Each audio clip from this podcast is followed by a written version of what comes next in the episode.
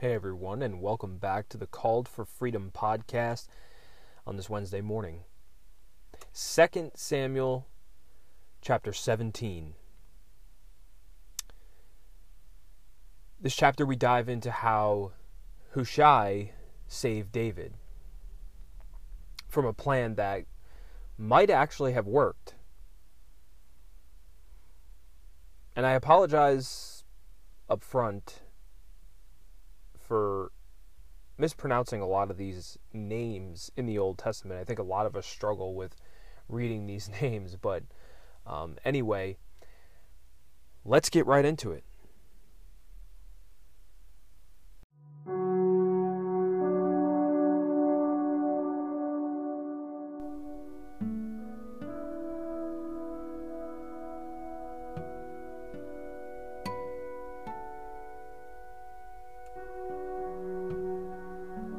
2 Samuel 17, verse 14. So Absalom and all the men of Israel said, The advice of Hushai the Archite is better than the advice of Ahithophel. For the Lord had purposed to defeat the good advice of Ahithophel, to the intent that the Lord might bring disaster on Absalom.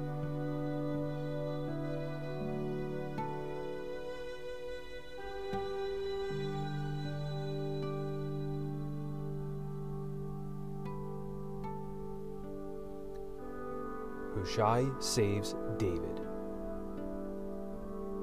Moreover, Ahithophel said to Absalom, Let me choose 12,000 men, and I will arise and pursue David tonight. I will come upon him while he is weary and discouraged, and throw him into a panic, and all the people who are with him will flee. I will strike down only the king, and I will bring all the people back to you as a bride comes home to her husband.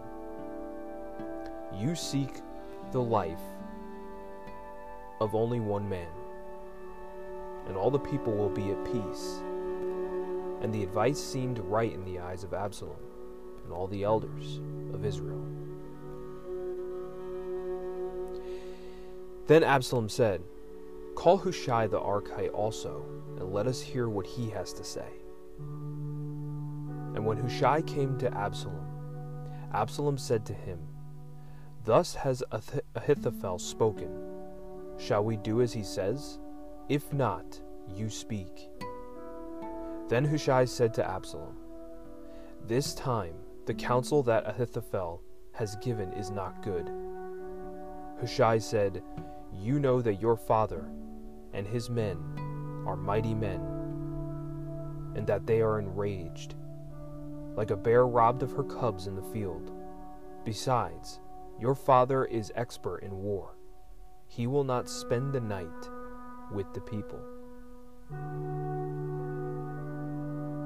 Now, what's cool about that part is that right away Hushai is instilling fear in Absalom. Because if you know David's history, you know that God has always made David victorious. So he's already instilling fear in Absalom. Behold, even now he has hidden himself in one of the pits or in some other place. And as soon as some of the people fall, at the first attack, whoever hears it will say, There has been a slaughter among the people who follow Absalom. Then even the valiant men, whose heart is like the heart of a lion, will utterly melt with fear. For all Israel knows that your father is a mighty man, and that those who are with him are valiant men. But my counsel is that all Israel be gathered to you, from Dan to Beersheba, as the sand by the sea, for multitude, and that you go to battle in person. So we shall come upon him in some place where he is to be found, and we shall light upon him as the dew falls on the ground. And of him and all the men with him, not only one will be left. If he withdraws into a city, Then all Israel will bring ropes to that city, and we shall drag it into the valley, until not even a pebble is to be found there. And Absalom and all the men of Israel said, The counsel of Hushai the Archite is better than the counsel of Ahithophel. For the Lord has ordained to defeat the good counsel of Ahithophel, so that the Lord might bring harm upon Absalom. Then Hushai said to Zadok and Abiathar the priest, Thus and so did Ahithophel counsel Absalom and the elders of Israel, and thus and so have I counseled. Now therefore send quickly and tell David, Do not stay tonight at the fords of the wilderness, but by all means pass over, lest the king and all the people who are with him be swallowed up. Now Jonathan and Ahimaaz were waiting at En-rogel.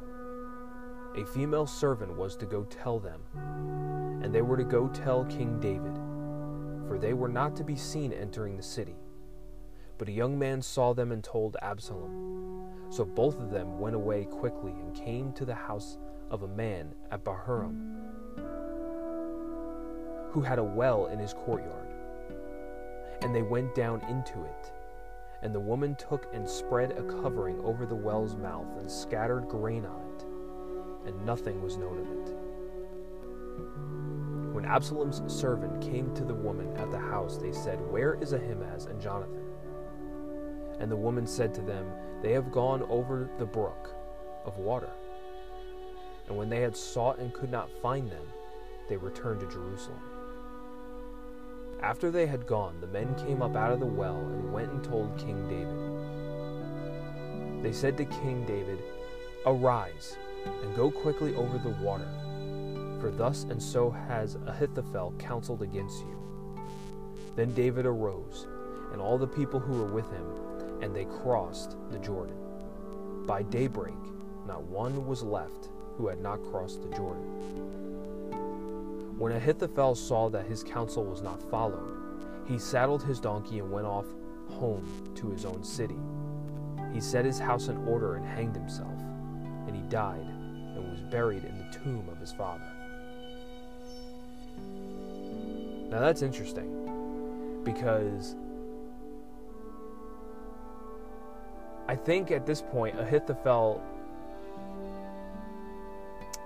knew that David was coming and David was going to get justice. So I think Ahithophel kind of saved himself the, the agony of dealing with David. Let's continue. Then David came to Mahanaim, and Absalom crossed the Jordan with all the men of Israel. Now Absalom had set Amasa over the army instead of Joab.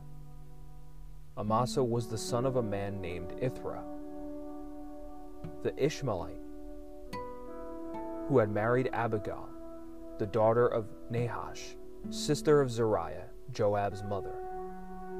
And Israel and Absalom encamped in the land of Gilead. When David came to Mahanaim, Shobi the son of Nahash from Rabbah of the Ammonites, and Machir the son of Amiel from Lo Debar, and Barzillai the Gileadite, from Rogelim, brought beds, basins, and earthen vessels, wheat, barley, flour, parched grain, beans, and lentils, honey and curds, and sheep and cheese from the herd.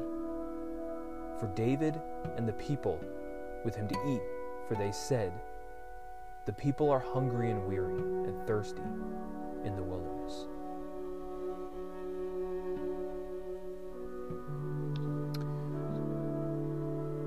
Let's go back to verse 14.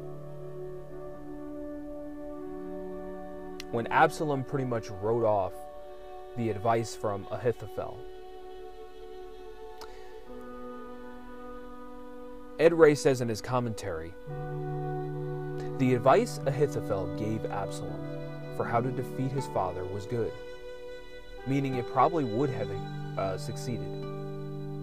But God did not want Absalom to succeed. David was the Lord's anointed, and he was protecting him. So Absalom asked for more advice from Hushai, and he and his men preferred Hushai's advice over Ahithophel's. Hushai's counsel contradicted Ahithophel's by appealing to the huge ego of Absalom, the rebel king. First, Ahithophel advised taking 12,000 men and going at once to kill David. But Hushai advised they wait and gather a much larger, more impressive army. Second, Ahithophel counseled that Absalom should remain behind and be safe. But Hushai advised Absalom to lead the massive army into battle, which appealed to his desire to be seen. So safety in numbers and ego convinced the rebel king to reject the better counsel of Ahithophel. See, I think that's great how Hushai saw right through Absalom's personality. He's like, "No, we're not he we're not going to keep him back and be safe. This is a man who's very prideful in himself. He's very he's very egotistical. He has he wants to be seen, he wants to be a celebrity. Now that he has taken over Jerusalem and, and taken over the throne there. Who uh,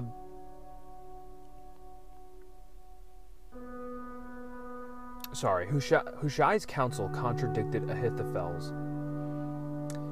Um, when we see God's discipline in this for the good of both the rebel king and the rebel counselor, God is still present.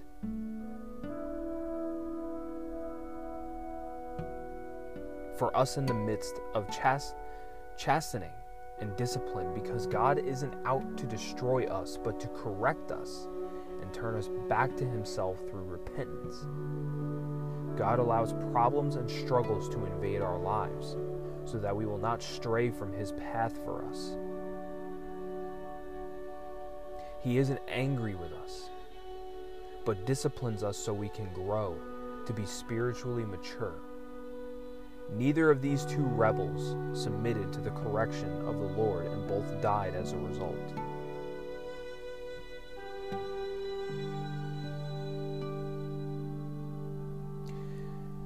God wants so much better than that for all of us. William Penn, in the year 1644, where he lived from 1644 to 1718, said it this way The sturdiest tree is not found in the shelter of the forest, but high upon some, some rocky crag, where its daily battle with the elements shapes it into a thing of beauty. No pain, no palm, no thorns nor throne, no gall, no glory, no cross, no crown. Lord, help us today to submit our lives to your correction. In Jesus' name, amen.